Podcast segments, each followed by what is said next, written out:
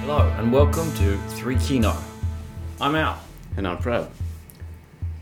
Uh, this is the film appreciation podcast where we talk about one film from pre 1960, one film from pre 1990, and one film from post 1990. Indeed. Yes. So, what's the first film today? Uh, the first film is The 39 Steps, 1935, by a little known director called Alfred Hitchcock. Who's that? I know. I, I don't know. I found, I found him. I found him somehow. Indeed. That's what this film appreciation podcast is about. what's it about? Well, it's about a Canadian uh, called Richard Hannay. Uh, he's came. He's come to Britain on on holiday. Um, he takes home a woman with a German accent, and becomes embroiled in an espionage story um, set in yeah 19, 1930s Britain. That's about it. Well, it's not about that. Mm. Right, right. Yep. Okay, so visually, what's going on? Indeed. What is going on? uh, well, I mean, I think it's very much. I was saying this too earlier. Like, it's very much a, a film made to be a film, and by that I mean that they. it's not. A, s- it's not a stage. It's not a stage play where they've just stuck a camera on it. Right. like the the camera is used a lot. There's it's it's adve- it's kind of an adventure. Um, Right, because it's 1935, mm, and from a few movies we've seen already, they're very stage like, theatre like, yeah, but that's not the case here. it's not the case. Um, yeah, there's a lot of movement, which is definitely something you need. Okay, that's that's what a film's about. You know, you don't have to make they they do make films to this day, which are which are basically stage plays. Right. and they filmed them. Um, and there's nothing wrong with that, but to, to actually bring the medium to life, I mean, clearly it's Alfred it's, it's, Hitch- it's Hitchcock. This this this film, if you want to watch a film where you get to see something about somebody who's like basically a master filmmaker, then you, you can see it here in this this co- one of his earlier works. Yeah. How about your comments so far? I Visuals. agree with Visuals. everything you just said. no, yeah, you're right. Um, thi- this film's this feels more like what we think of as a film than a few of Mm. the other films we've seen. Right. There's a lot, m- like you say, there's a lot more panning and zooming, and not just character stands facing the camera, Cuts. cuts to the next character facing Mm. the camera. Yeah. Yeah, it's a, it's, a, it's a lot more dynamic camera movement here, which makes it feel a lot more modern. It Yeah. didn't- like when I was watching, it didn't feel like it was made in 1935. Yeah. Yeah. That's like a long time ago. It is. It's a long time. it's, what's that? It's like 80 years ago. More than 80 years ago. Yep, it's almost 90 years ago. 90 years ago, almost 90 years ago. So it's a very, it's a very old film, but it didn't, it didn't, it ha- had that slightly modern feel to it in a way. Right, and even the story. Well, we'll get to that later. But Mm. yeah, it was a it was a rather it was a story that that is being told to this day. Yeah, definitely. Um, the the f- the the f- the picture's good as well. Like the film stock was was good. Right. I thought it was very clear, but I also had like na- nowadays, if you filmed something like that, it would be kind of to be like a dream almost. 'Cause it was Right. very soft. Soft, kind of hazy Yeah. quality to the the film.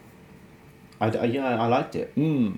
It does make everything seem slightly dreamlike or slightly surreal. Mhm. Like now, when they make, because they do sometimes make black and white films now, Mhm. they'll make it on a stock that's pin sharp, Right. that looks razor sharp, yeah. and that's not what's happening here. Yeah. Like I- it, it seems intentional, not just well. It seems intentional. I'm not sure whether it was the case that they was going for that look, but it does seem like they chose to use a stock that was slightly less sharp than Hmm. other stock. Mm. No, I think I think so. Yeah. And there's also I'm, I'm, I'm saying it's, I'm sure the lenses had something to do with that as well. You get yeah, soft focus lenses. that's true. There's also like you were saying about like um, they're using quite a lot of sh- shadows. Listen, the early scenes um, in London Right. because it's it's uh, filmed at night time. It's supposed it's nighttime, um, but the shadows are, are definitely used uh, to add intensity to the to the s- to the shots. Yeah. Like I thought, slightly noir-esque. Yeah, Like just in the beginning, the opening scenes, there's a woman being chased by two men. She finds herself in an apartment and tells the Canadian character to look out the window to Mm-hmm. see if there are anyone. There's anyone outside. He sees the two men directly under a lamp shade, a lamppost, and there's just like this cone of light illuminating these two guys when everything else is in shadow. Yes, it just seems very noir. yeah. I thought I thought well, a lot of this a lot of it's filmed on sets. They're very good sets. Yes, You can you can tell that they're sets, but I think the problem the only problem with that is it did give it a kind of also it added to the unreality of it slightly. right. Yeah, Yeah, that was being on a set. there are some scenes that were shot on location. Yeah, In, I, I- I assume in Scotland because it's like very mountainous area. it could have been. I didn't. ch- I didn't check that. It could have been Ireland as well. I'm not sure. It's definitely not London. That's yes. Definitely Yes. not London. mm.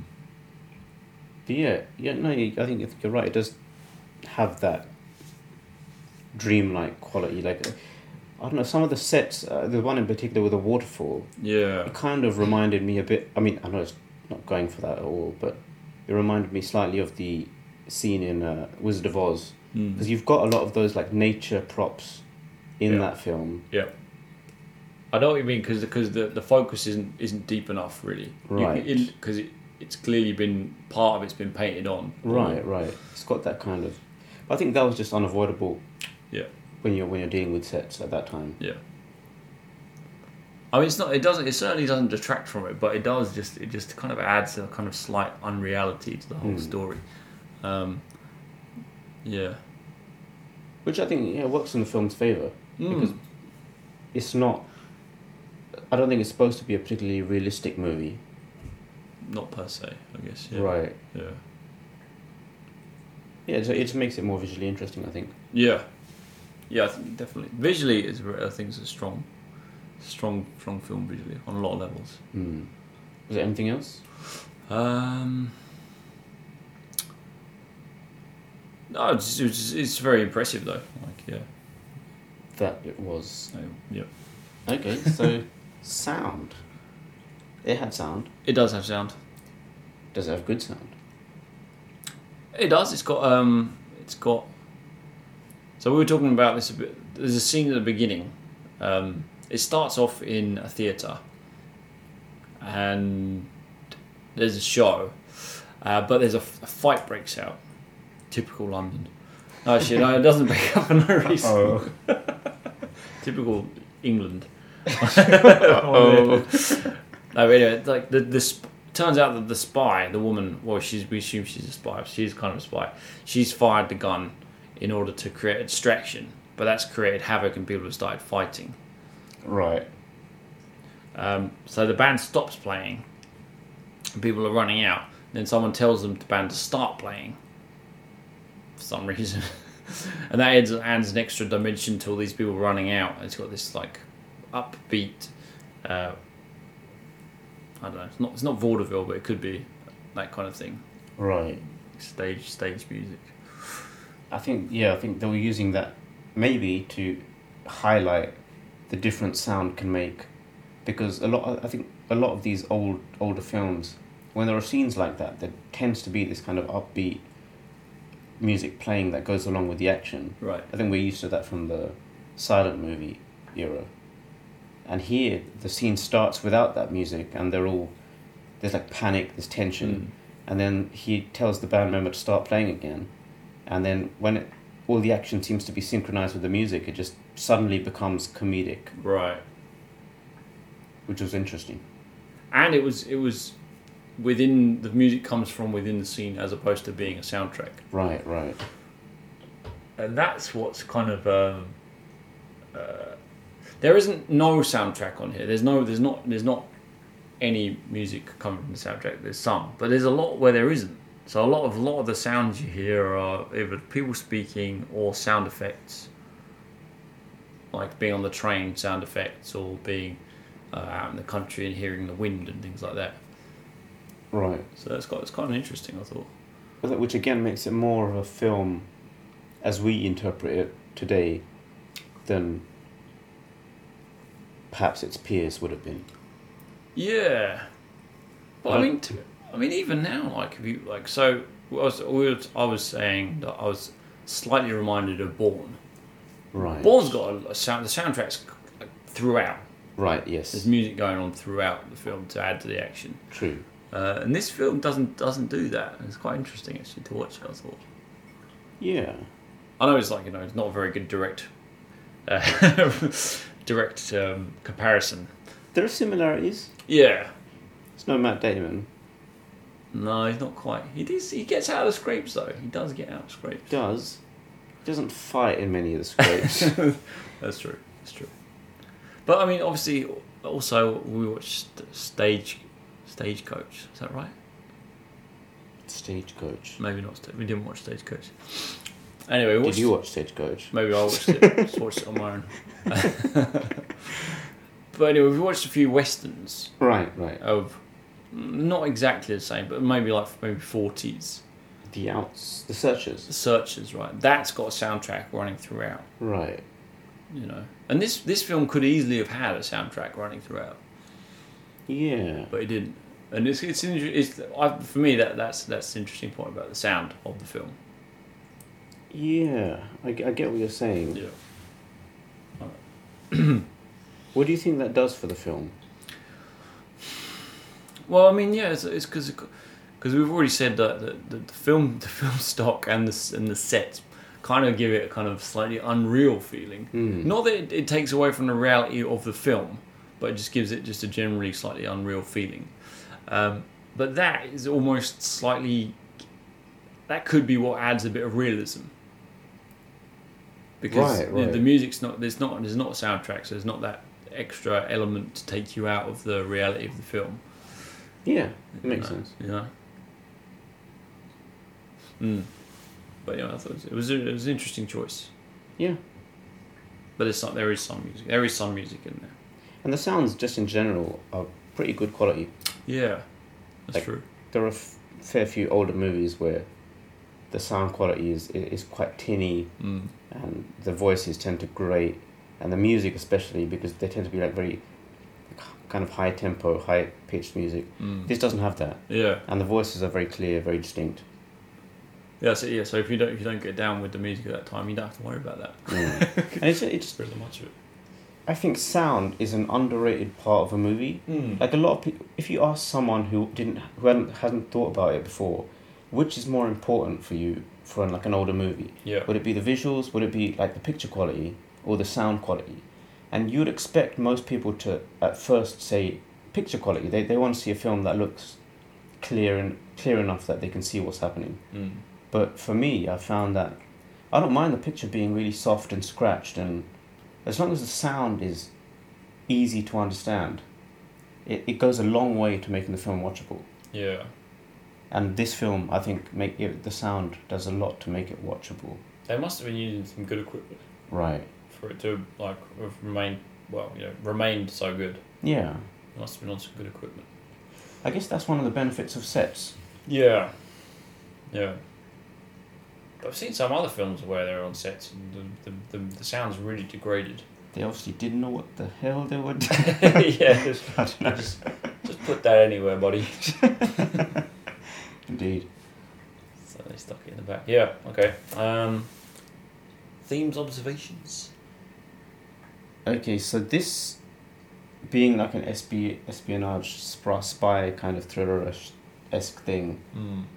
it's for me it wasn't the most interesting story Okay. it doesn't because we've seen it we've seen it before in Yeah. a thousand different ways where they've made it more interesting So this is this is the very boiled down basic version of that story, but Mm. I, I would I, I would argue, but Mm.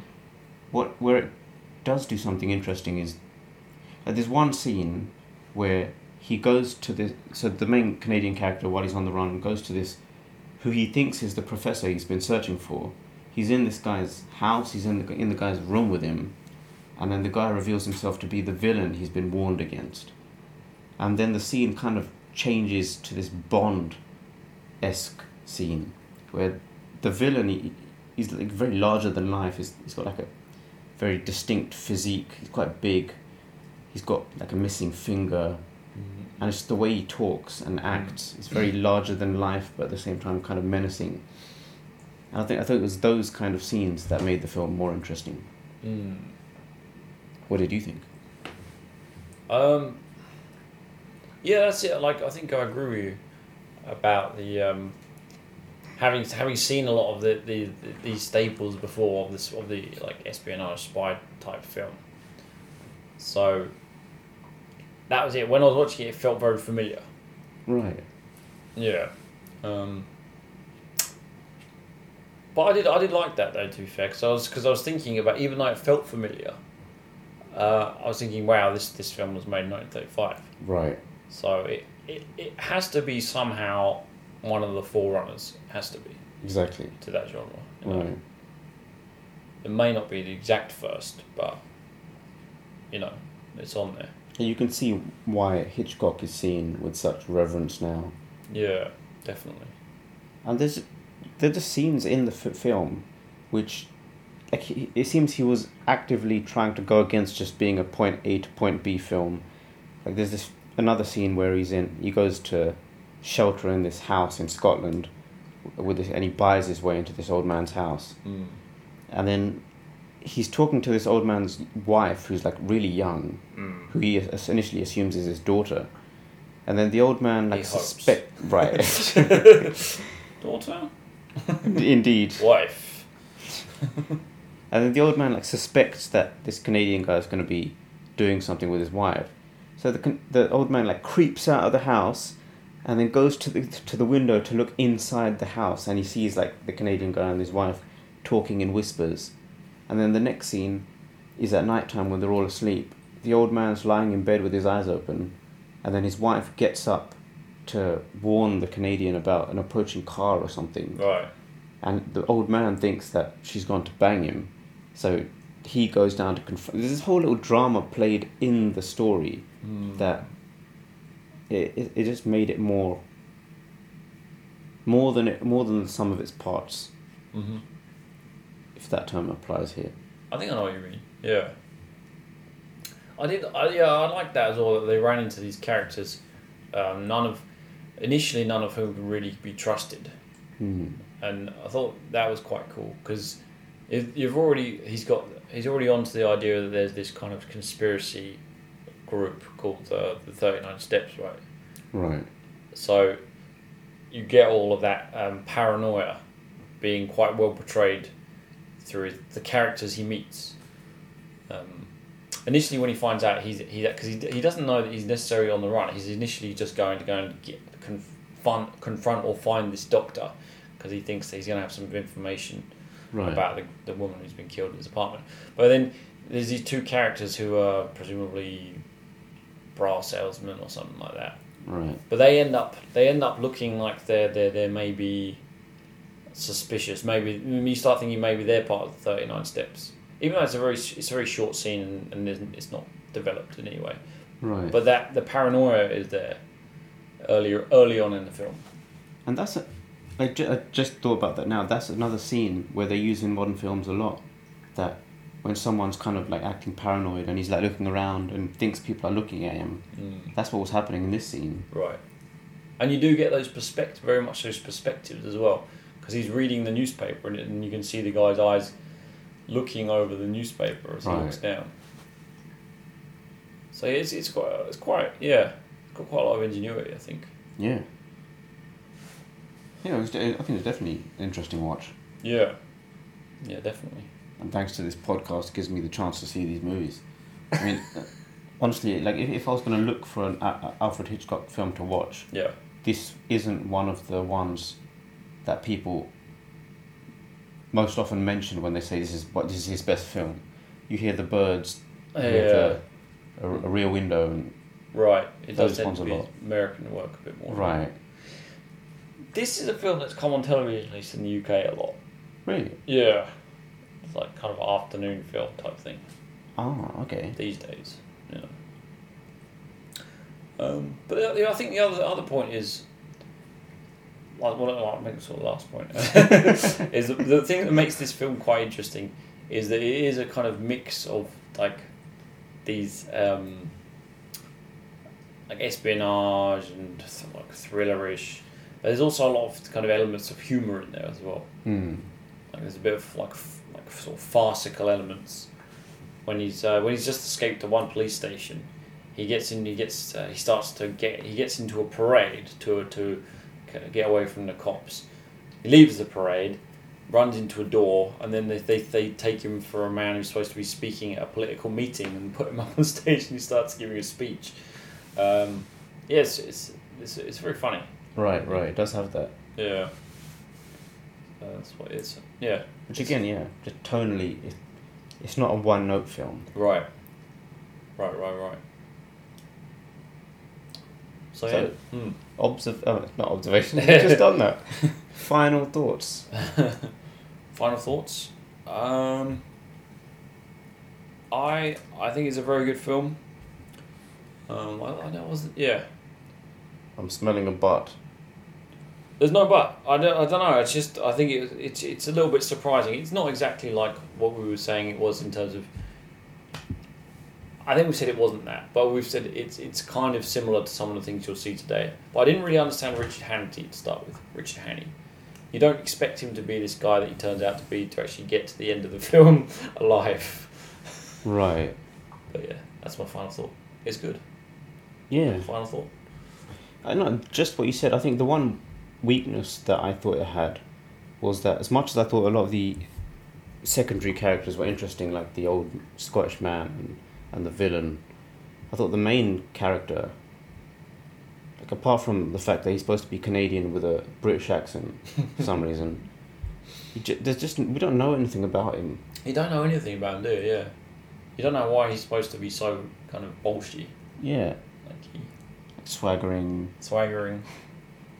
he he just he jumps out when he's in pursuit being pursued by the cops he just jumps out of the train goes back into the train he, he jumps out of a window window later in the film these aren't things normal people think to do No. and he's not trained he's not supposed to be a spy he's not supposed to be trained to do any of this but it seems to occur to him Right. we don't know why yeah. So it's a bit- yeah. but that side final ratings It's got to be a high one. Um.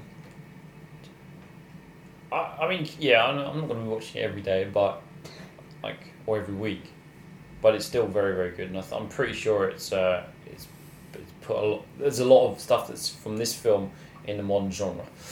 right of that of that kind. So I don't know. It's got to be high. I think I'll go for eight, eight and a half. Hmm. How about you? That's okay. Um, I'm not going to rate it in the context of its time Okay. because I think now for most people that's not particularly relevant of a rating. So I'll, as a, as a film to be watched now, Mhm. I still think it rates high, Mm. highly. I would say maybe seven point five. I don't think it's lost that much over the years Hmm. Mm. because a lot of it seems so modern. Yeah. And I just, I just like And four what's by our three second films film? or whatever Mm. aspect ratio Second it was film in. I, I is just like the Get framing. Carter, In 1971, those kinds of films. Hmm. directed by Mike Hodges. What's it about? Seven point five. Um, Mm. That's fair. A gangster, Jack Carter, returns to his home Tends to city be a of common thread Newcastle in these um, movies. after his, Watch his them. brother died, uh, well, of a suicide, but Jack doesn't think that's the case, so he wants to uncover the circumstances leading to bloody revenge and murder. Right. Yes. So visuals. Hmm. What did you think? Well, um, it's probably in the sort of neo noir category to some extent. and I know this doesn't necessarily talk about visuals, but if we're going to talk about visuals, I'd say it's kind of gloom noir. I was thinking because it's it's very gloomy. the gloomy film, Tell me about this gloom noir.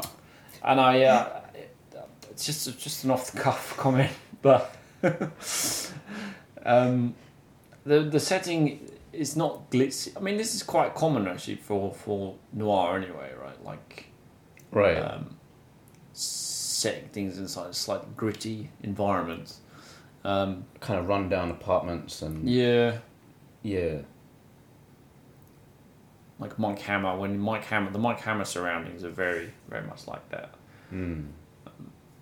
Also, it seems to be kind of like a theme with British Hmm. movies as well. They tend to be more. I don't. They they tend to feel less like sets, and more like actual places. Yeah, and certainly this one was a British film, British director.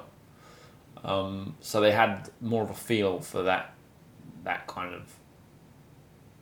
well, making it look like Britain, because I mean, to Right. be honest, you know, we, we're from there, so we know how it grey and gloomy. grey. It's kind of gloomy. Um, and that um, it's not always gloomy in the film, It's right, not. right. But it, it does certainly underpin probably both the storyline and kind of how it is. Mm. Um, I think we were talking before about how we can. It's quite easy to tell when a director's like going for a vision of what they think Britain looks like, right, as opposed to shooting in Britain itself. right, Like you can usually tell the difference, especially when it's an American director giving their interpretation of what Britain is. yeah. Specifically, like those new, newer films. Yeah, those stupid new films. Like- to name some names, Love Actually, Bridget Jones, Are those American films? they're kind of Anglo-American productions, but they look doesn't look like the doesn't look like England. Right, It doesn't look like UK. Uh, but this one does, which is a which is a good which is pl- plus plus plus point. Yeah. Um, uh, one one shot one. So, Jack Carter, the main character. Um, there's one scene where he goes to like look at the car, uh, his brother's car, because his brother's died in a car accident. Um, he's supposed to have been drunk, um, and he's in the breaker's yard. And the, this, the camera kind of is a very broad angle shot and then zooms in. But what it shows is him in the breaker's yard and this, this the background um, it's kind of industrial-ish city Right. and there's, right. there's a big train line and so it, at the same time as him looking kind of big in the shot he also looks kind of small and slightly surrounded Right. um, and I kind of Because at the beginning of the movie, he's kind of going from his home base in London right to hostile territory. Where where is it supposed to Newcastle. be? Newcastle. Right. which is a fair comment because it doesn't there's not many Newcastle accents to place you in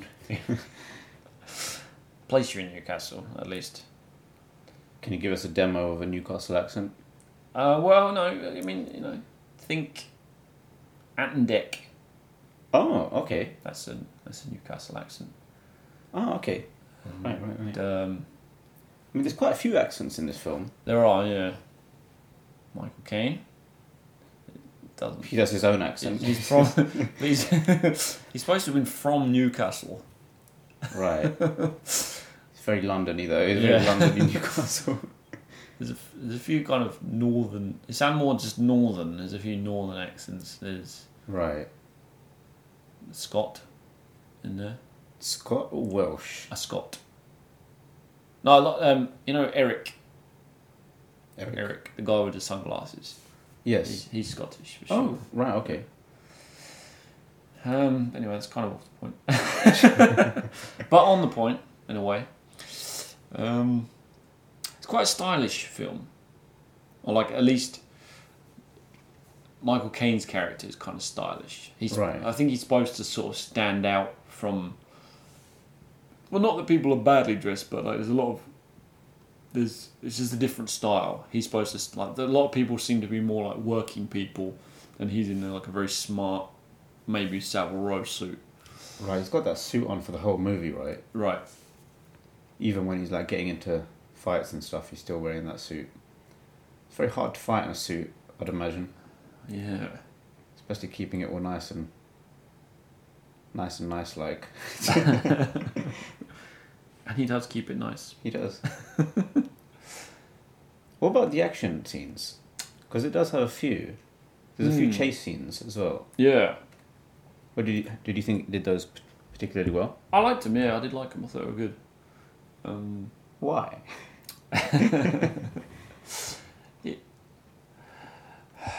well, I was just checking before and I said that this got that Mike Hodges was did some work in documentary making. Mm. So for me, part of the film doesn't exactly feel documentary-ish, but some of it does. Right. Um, but I thought the action scenes, I think they were drawing quite a lot from Hollywood movies, to be honest. Not that it has that feel exactly, but it does. It feels like they were they were going for that. Mm. So eh, I don't know. I'm not sure what would be a contemporary film, that- but you know maybe like Magnum Force or something. Some of the chase scenes reminded me a bit of that. Right. I mean, I think one of the things it's got going for it is because in the UK we don't have many guns. Right.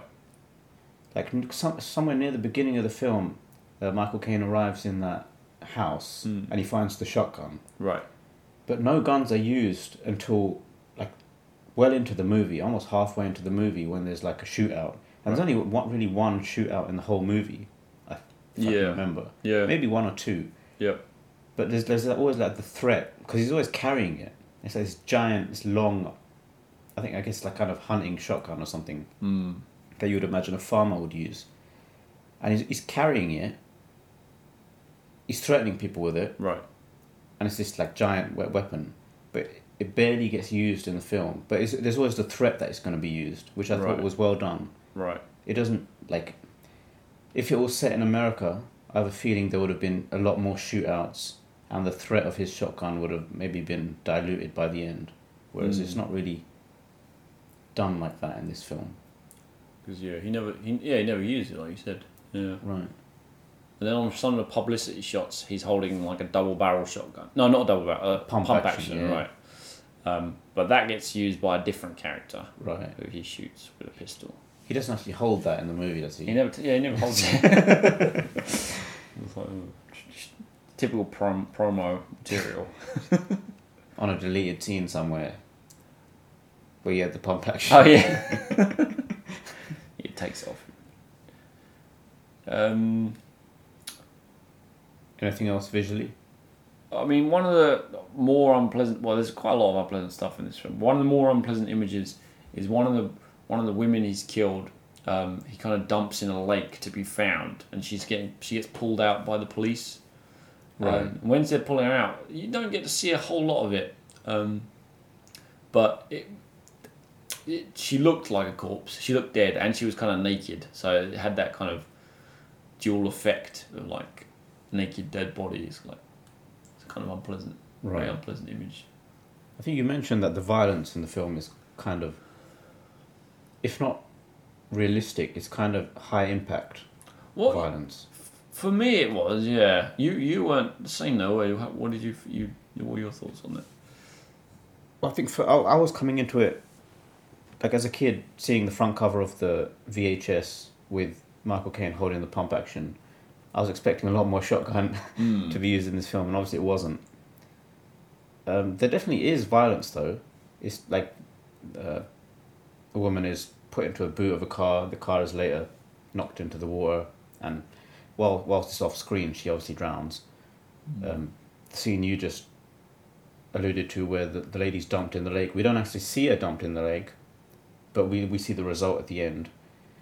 Uh, Michael Caine stabs a guy, shoots a guy, but it's, it's like very sporadic violence, which I, I think does the film credit because you, you don't you're not really expecting it when it happens.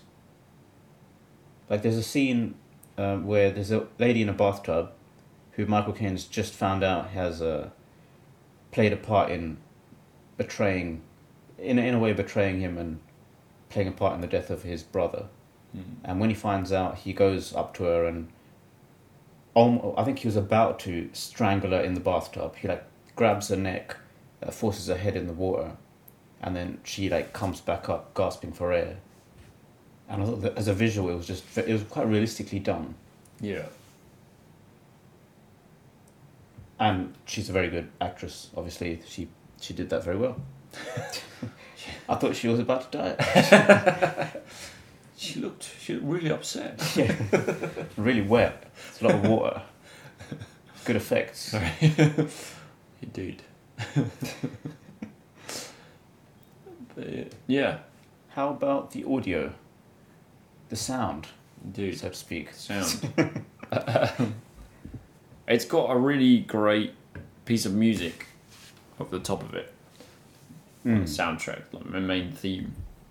Uh, made by a guy called Roy Budd. Yes. Yes. I haven't heard of him before. but you know, it's, it's a really good soundtrack. I think for the opening scene, it was really good. Yeah, yeah, yeah. He's kind of a, like, I think he's a kind of a j- jazz, jazz guy, jazz man. jazz man. but the, yeah, the soundtrack's really good because it certainly matches the film. Um, so it gives it pace at certain points. Um, some points it's kind of, kind of a lament, like Mm. um, when he's thinking about his, like his brother, like his brother being dead and stuff. Not that that you know he doesn't seem like Jack's character doesn't seem to be particularly worried about his brother being dead, but you know there's some there's some lament there. I think even the absence of sound is quite effective here. In, some- in some of the action scenes, the soundtrack, well, the soundtrack anyway, the music kind of cuts off, Right. and it's just the the sounds of the action. I thought that was pretty effective. Yeah, that's true actually, isn't it? Yeah, that's true. Yeah, yeah, yeah. It kind of reinforces that realistic, that documentary esque nature that you were talking about. Mm. Yeah, because when the shooting starts, it's just just just guns going off. Right. And it's not. Well, maybe it is you know it, maybe it is slightly, but it's not as stylized as, as some other action movies, where they're having a shootout, but they're not. I don't know. I don't know. I, I don't really. I'm not really sure where I'm going with that. But yeah, I mean, I guess we'd be going back to visuals a little bit, but I think partly it was down to constraints of their special effects team, I guess. People just tend to die. You were mentioning that as well. Like, like it's not, it's not that vi- it's not violent to the extent of some later films, right. like where you see like knife wounds or blah blah blah blah. blah. It's people like one guy gets stabbed and then just dies. Right. I think that's where the impact of the violence didn't have as a big effect on me. I guess. Right. because it, yeah, there's that thing where people get shot, and the second they're hit, they're dead. They Mm. stop moving, they stop making any noise, and it's very movie esque. Mm. Yeah, I mean, or, or like a play almost in Yeah. a way, like it. But for me, it was, yeah. Oh, sorry, No, no, good. but for me, like the other, the, the thing that carried it was Michael Caine. So like, so the guy, for instance, the guy when he's when he stabs the guy, uh, he's just getting really angry with him, right, and you kind of more focus on Michael Caine's performance in a way. right. On that point as well, the very last, the last kill Mm. uh, before Michael Caine is killed, so he's. He's, he's been carrying the shotgun like for most of the film, and he finally gets this guy, the, the last guy on the ground, and he doesn't shoot him. He he well he, he kind of just beats him over the head with the shotgun Right. with the the butt of the shotgun, and you hear this noise. I I guess the kind of thud, and then it, it just like cuts to Michael Caine's face, and he's just like it's like a mask of anger kind of thing. I mean, I know it's not sound, but Well, it's kind Sound of plays sound, a part like- in it, Yeah, yeah. exactly. That's it. You need like, but that's it. Like the the, the music and the sound is integral. integral. like it's it, like you said, it's not ever present, but in those certain scenes, it, it it's there, isn't it? Like, yeah, it's definitely being used. To Merriam-Webster, 1A, essential okay. Continue. I'll cut that bit out. Okay. Okay. Okay, thoughts, um, observations. What did you think? Um, there's a lot of it. It's quite- it's a really it's a really interesting film. It's a great film. Um, My mama told me anything before the word "but" doesn't really count. no, there's no but. Um, but, but some of the points that like I found I found interesting are the the the, the one guys who come to s- like to, who are watching Jack. They're driving a Land Rover. Right. That seems quite an ungangstery kind of car. But the, the guy, one of the main villains, uh, lives in a kind of country estate, I guess. So they, they, they drive around in this Land Rover. Ironically, it's become a very gangsterish car now. Oh, yeah, that's true, actually, isn't it? Not that model. Oh, there's a blue one in the in the film. Yeah, it's like that. kind of like a p- light blue. It's one of those like very old fashioned Land Rovers. It's not it's not like the right, like new gangster. not tinted windows, Yeah. big rims, kind Yeah. of gangster. But I thought it, yeah, yeah. I guess it, it fit in the movie in that it kind of blends in. It's not like a flashy car, and it's not a new car in the film. It, it looks like it's already been in use for quite a while. It looks like it's been on the road for a fair bit. Right. But that's it, I suppose, because like Newcastle isn't well. It's probably a bigger t- bigger city these days, but at that time there is that kind of mix of of country and city. Right. So like with the shotgun, I think that I this I'd never noticed this. While I read this today, but apparently the shotgun um, has got like the brother's initials and Jack's initials on it Oh, from when they used to go hunting when they were Huh. kids. Um, so there's that, there is I think that's part of it. It's like there's that mix of countryside and and city there, right. which which is it's kind of interesting. Like uh, as an idea, that's about it really. Yeah, I think Mm. the setting played such a big role in like establishing the atmosphere of the movie. Yeah, yeah.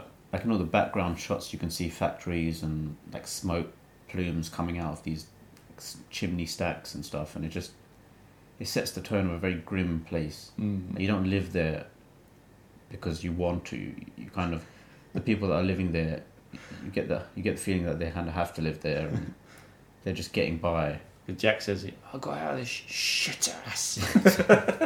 He does say that. hates it for some reason. but then there's the countryside part as well, but that all feels a bit, uh, that feels kind of, s- it's got, it feels a bit out of place because they go and play poker out with that guy. Uh, He takes Right. these people out to go and play poker in his like estate. And It's, it's, it's, it's interesting. It's an Yeah. interesting environment. Um, I'm not sure. We talked about the violence already, but I'm not sure how it would have gone down at that point. Because So it's a 1970 71 one.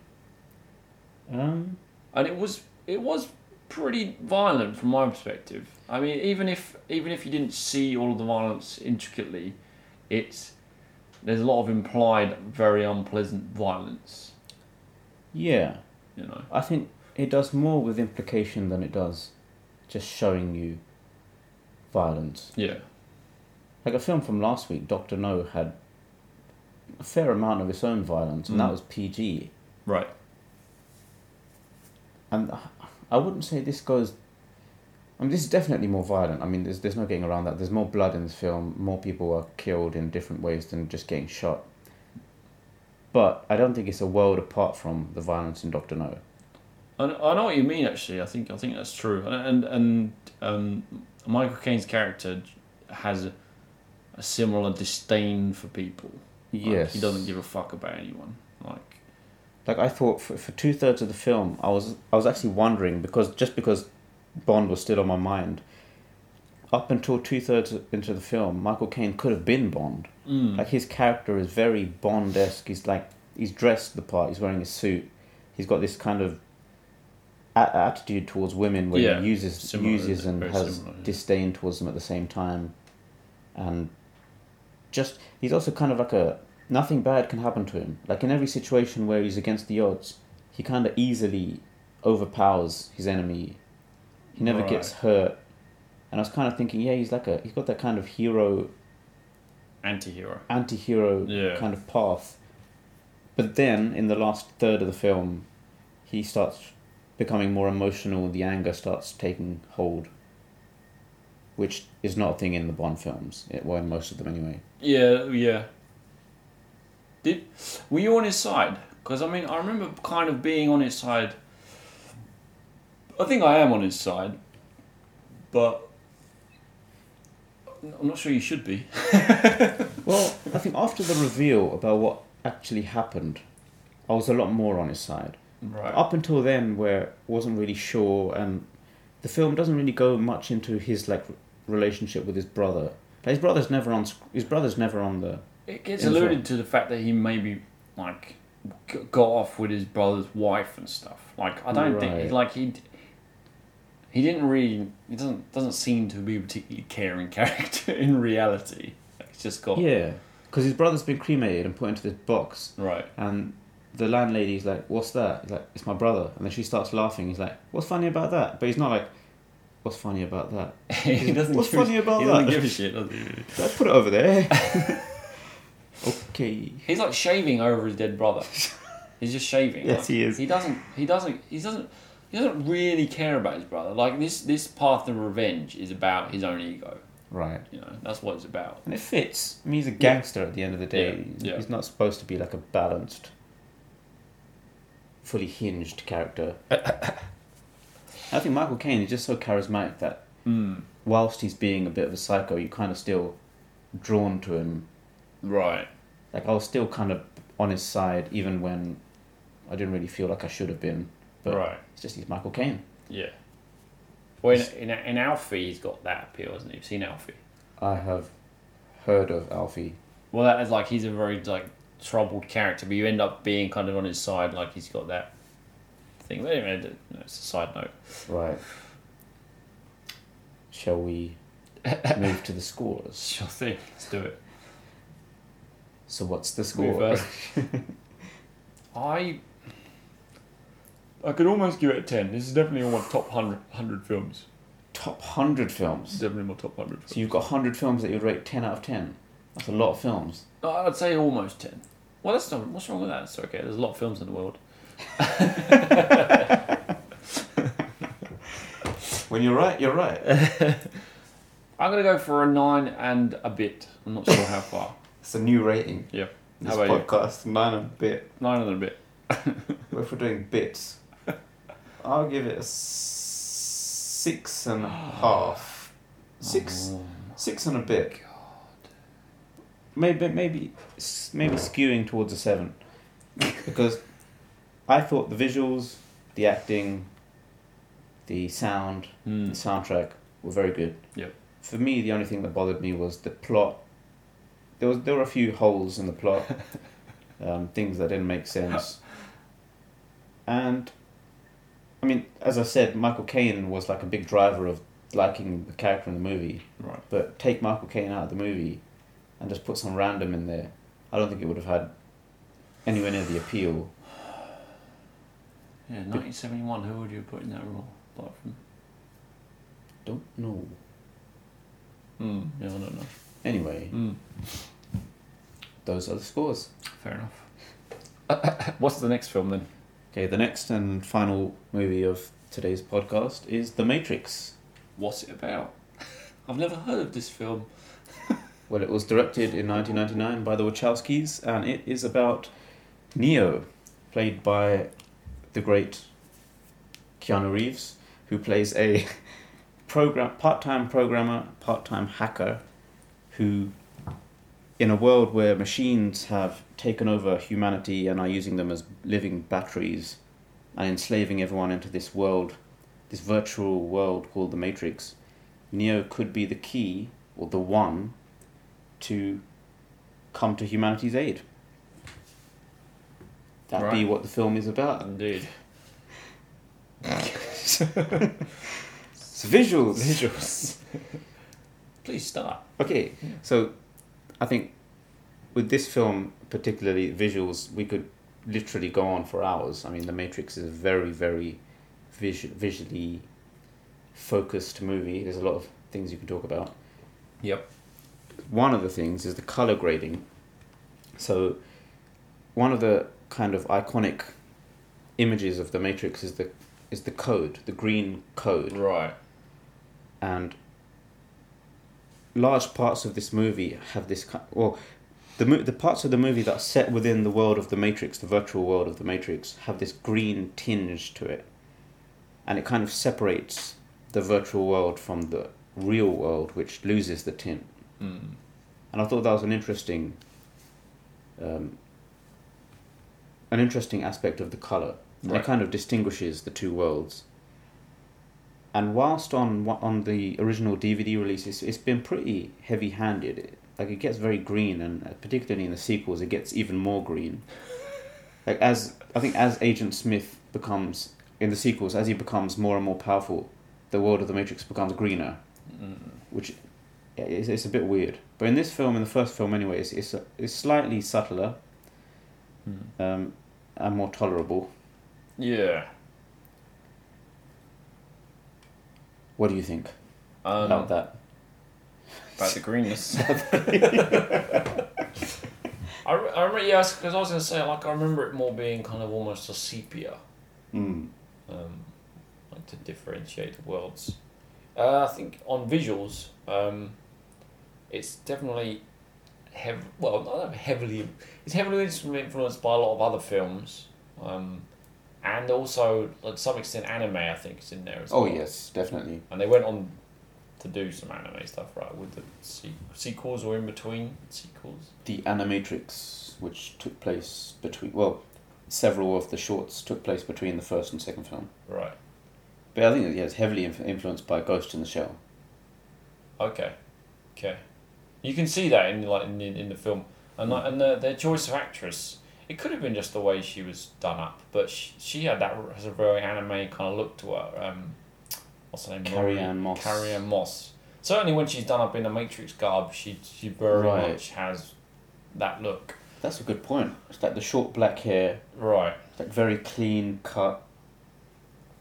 I mean, she's not Asian, so it's, Right. not, it's not literally anime, But, but, anime characters like I know that people. kind of ambiguous, I guess. yeah, you're quite because we we we you can put your own nuance onto it. Right. Is nuance the right word? I don't know. Reading. That's a good point. Um, But I think, yeah, Hmm. one of the things the film did in a big way, wa- especially with the costume design, Hmm. was uh, reintroduce leather into pop culture. I think if you look at photos before and after The Matrix of uh, men in their 20s and their fashion sense, it's it's quite a big difference. so, a lot more people wearing sunglasses and leather jackets after this film. long, long trench coats, they became a thing. Yes. Boots, big black boots. So well, yeah, that's a good point actually, because that uh, this the film is very stylized Yes, with the, heavily. big, with the big S True.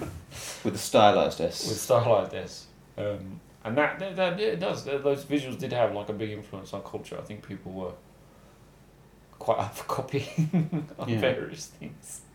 Well, one of the things, I think every, I think this is very commonly known, but one of the things that the Matrix kind of it didn't pioneer it. This this technique did exist before the Matrix, although I would argue it wasn't done as well. Was the bullet time Right. where when and when sorry go on hmm. no, no, no, sorry. Yeah, you definitely think of Matrix when you think of that. Yeah. exactly. So it's definitely it was definitely done before, but it was I think it was done very well here where bullets are like slowed down. You can see their like path of travel. And Neo obviously can move at in some points he moves faster than than bullets, so he's like dodging them and stuff.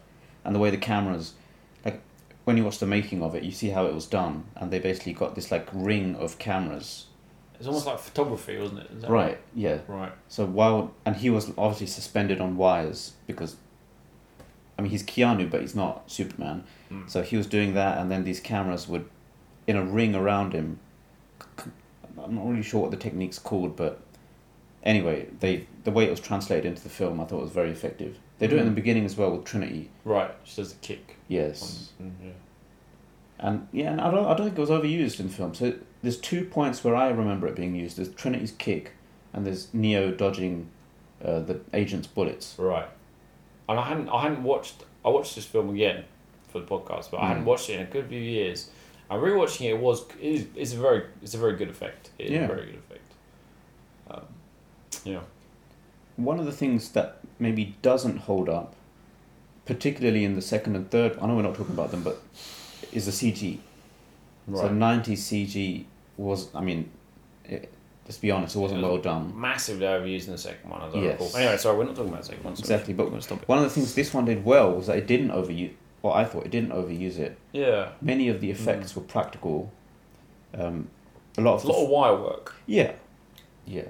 I think it wore those influences on its sleeve, like taken from Chinese and uh, Hong Kong action or kung fu cinema and stuff Yeah. like that. Yeah. Yeah, there was a, there was a lot of wires, um, but in terms of the choreography, I thought it was very well done. Yeah. Very yeah, very stylized. It, it's like we've we've kind of become accustomed to the John Wick kind of like more realistic mixed martial arts kind of fight scenes, whereas in the Matrix there were a lot more flashy kind of kung fu esque. Right, definitely. But I think in within the world of the movie, I think it fits. Yeah, I think that's probably yeah one of the strong strong points for most. Mm. The you weren't hundred percent on this one. But I thought there was a bit of a fifties, um, fifties look to, well, definitely the car that they're driving in when they pick him up, Right. and on some of the TVs, and even the Johns to me have kind of a fifties FBI look to them Right. Okay. Yeah, I can see that. which I think um, is well, yeah. So we're, this is kind is kind of a postmodern film to some extent. Like you don't really know when it's set because they don't even know when when when they are in history, right? Like they Well, don't he do- know the date. Morpheus does mention. He said, um, "You probably think it's 1999, Right, when in reality it's closer to 20." closer to Something, They some- don't yeah. actually exactly know, right? So, True. true. so this, this world they're living in, which isn't the real world, is a kind of am- amalgam Right. made by these computers.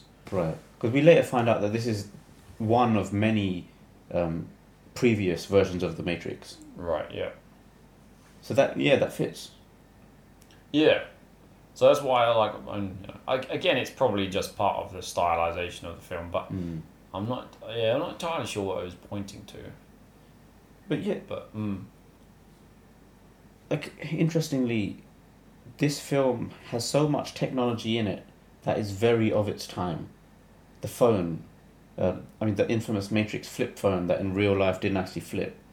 The there's a lot of like hardwired telephones that have those like squiggly cables Oh, yeah, connected they're to the the old phones. ones, aren't they? With the with the dial, well, not Yeah. the dial, like the the spinner. I think it, like it is a dial, yeah. Okay, spinner. The ones that dial. go ring ring. Yeah, yeah, yeah. yeah. There's the the sunglasses. There's Like, I, mean, what what point in time are we? Like, when is it? We don't know. That's the, I think that's the point. I used to have one of those phones. Yeah, so did I. I mean, but I mean, that's it. Like, you've got a real mix of, Right, of right. you know, visuals. Yeah, So you don't know exactly what it is. Mm. but I do like that about it. That it's, Yeah. it's very. It has this nos- I mean, I I guess it wouldn't have at the time because it was uh, like in 1999 it would have been a very modern movie. But in hindsight, it's kind of a nostalgic movie for me. Even then, obviously, there was some retro stuff going on. But yeah, like, Mm. I mean, in terms of the, the technology with the, the flip phone, it was like that. I was like, wow. it flips. Mine doesn't. But then it yeah, I think for visuals. That's, that's why Mm. I can say. Anything else? Um. No. Okay. Sound. Techno. There's a lot of techno music. There is, yeah.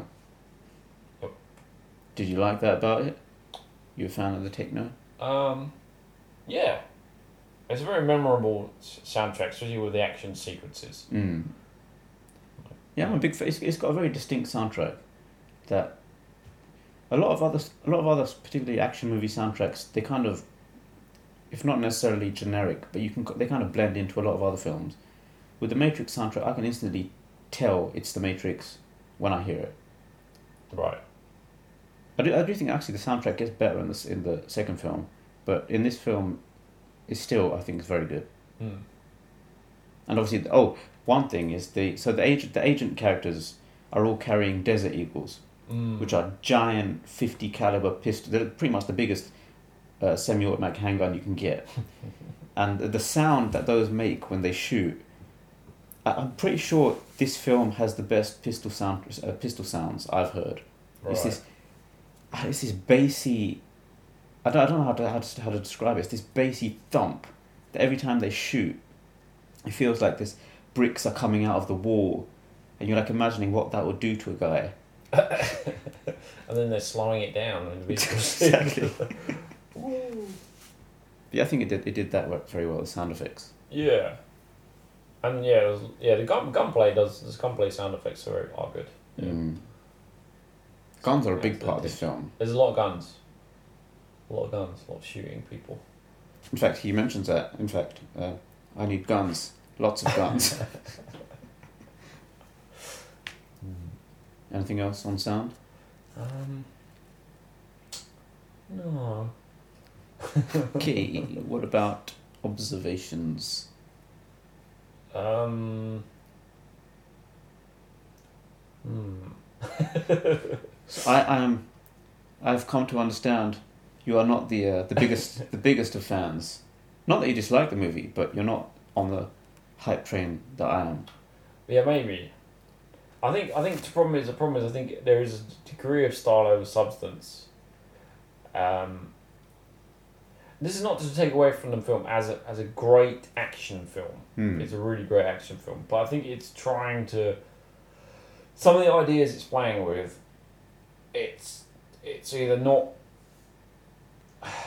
Not fully investing into that. Well, I mean, you know, it's doing its, it's doing its own thing. It's a film. Like films are allowed to do whatever they want. You can do whatever Right. you want. It's a film. But some of the ideas they're playing with, they haven't really understood, and they're just they're just using them for yeah, as I said, style over substance. like the backdrop for the film, kind of. They're just using it as Yeah, it's like yeah. I mean, it's, you know, like okay, then we'll we'll bring a little bit of Buddhism in here. right. Um, we'll we'll put this book Simulacra and Simulation by John Baudrillard there, and it will have some some greater meaning. Right. Um, yeah, I don't know. I think that's. I think it's a. It's kind of a, a, a sort of slipping point. But yeah, I think it's it's a fair point. Mm. Yeah, no, definitely. I think it's a fair point. Um, it's not something that bothers me. it doesn't detract from the overall movie particularly. I think only only because for me, what I find more interesting about the kind of where the story's going is the nature of AI and virtual reality, Mm. which especially now, I mean, when this film was made, VR wasn't really a thing. We didn't have computers powerful enough, well, consumer computers powerful enough to do it, and now any mid to high end gaming computer can can run VR. Right. I mean, obviously, it's not at the stage that it is in the film, where it's like identical to the real world in terms of touch and taste and the senses. But I can imagine a future not that far, maybe in our, I don't know, maybe in 60, 70 years, where the technology is that realistic. Mhm. And in that in that sense, I thought the, I thought the film was. I mean, even even things that happen today, like people are stuck on their s- on their phones, like on Twitter and Facebook and Instagram, and they kind of get too invested in that world where they like reply to comments from people that they don't know as if they're like their friends and and the haters as if they're like enemies that they actually have a relationship with when it, it is a kind of virtual reality Yeah. and th- all of that happened after this film was made like at the time this film was made the internet was a lot more basic i think in that sense the film was kind of very uh, i'm not sure what the word is Prophetic. prophetic yeah i think in that sense and i think that draws me more more to it Yeah, it's an interesting idea. I mean, maybe yeah, maybe it's maybe it's playing with those ideas. Hmm. I hadn't thought about that. but then you you also said that the film's quite derivative Yeah. I, yeah. and i, I see that as well like Mm. the whole concept of AI uh, running amok and overtaking civilization. You, you you said it was already been done in the Terminator, right? Yeah, like Terminator. Yeah, It's kind of s- quite a similar idea. Not right. exactly the same, but um, there's it, it kind of vis- visually alludes to a lot of other, other films, like there's the Geiger stuff, um, which has become okay, I couldn't I couldn't name a number of films, but it has become a bit of a cliche of the sci-fi Right. Sci-fi It's- genre. yeah, he's very influential in like the design of certain spacey things. right. I think you mentioned that like, the like design of the Nebuchadnezzar spacecraft is kind of similar to because it's got that kind of rundown aesthetic, which Right. even in the first Alien it was like that. Right. And I think you s- you said in Star Wars. S- There's a one specific scene which looks very similar to a scene from Star Wars Right. where they're running up the things to go onto the gun turrets. They're like one's running one way, one's climbing up the other way. Right. Um, so, but I mean, to be honest, you know, like it's a bit, I suppose you said it, but I mean, I'm going to use a different, slightly different example. Just like with music, there's only so many chords, so you can only play so many chords, and yeah, maybe maybe it was just like sort of s- like a little little small homage to those other films, you know. Could be that. That's how that's, that's how I tend to interpret it. But again, the first time I saw it, I was a kid and I didn't really look at it as anything other than just pretty pictures and and I think part of me still looks at it like that. It's, I just get invested in the story, the characters, the, the. I mean, Neo is not exactly the most, the deepest protagonist, but I mean, Keanu Reeves is just he's just charismatic, the way he looks, the way he acts. He is on some levels, isn't he? On some levels, he, he you know, I think some of the criticism of his acting are fair, but I mean, I've always liked I've always liked him. I don't think there's a man on this earth, on this good earth, that dislikes Keanu Reeves. And if there is, then he's, he's the enemy. It's fair. It's fair. So scores. Ooh. Uh oh. this is where the controversy comes in. I said no. I said it's a, it's a great film. It's a, it is a great film. Is this in your top hundred movies? It probably it could have been, but for the sequels, it probably Do you could judge a have film by its sequels? Is that fair been. No, assessment? I think it's Hmm. fair. I think Hmm. It's fair. It's fair. I'm gonna go with ah seven and a half to eight. Okay. Yeah. mm, Okay. That's that's better than I was expecting It's from a, you. it is a, you know it's a really good action movie. It really is. Um, yeah. How about Fair you? enough. Um. This is in my top hundred films of all time. This is probably in my top twenty film. Mm. Maybe top fifteen. Maybe t- top ten. Maybe Mm. I would give it. It's not a perfect film, but I'd give it ten. Mm. Just because you gave Get Carter a ten, I'll give it ten. I didn't give it quite a ten. Well, I gave it a nine. and a nine and a bit. take take away a bit from ten. That's what I'm giving The Matrix. Okay, okay, that's fair. That little bit is just like wiggle room. Yeah. That's fair. Okay, I think that about does it for the podcast. Indeed. Thank you very much for listening. Goodbye. Goodbye. Three keynote. Three keynote.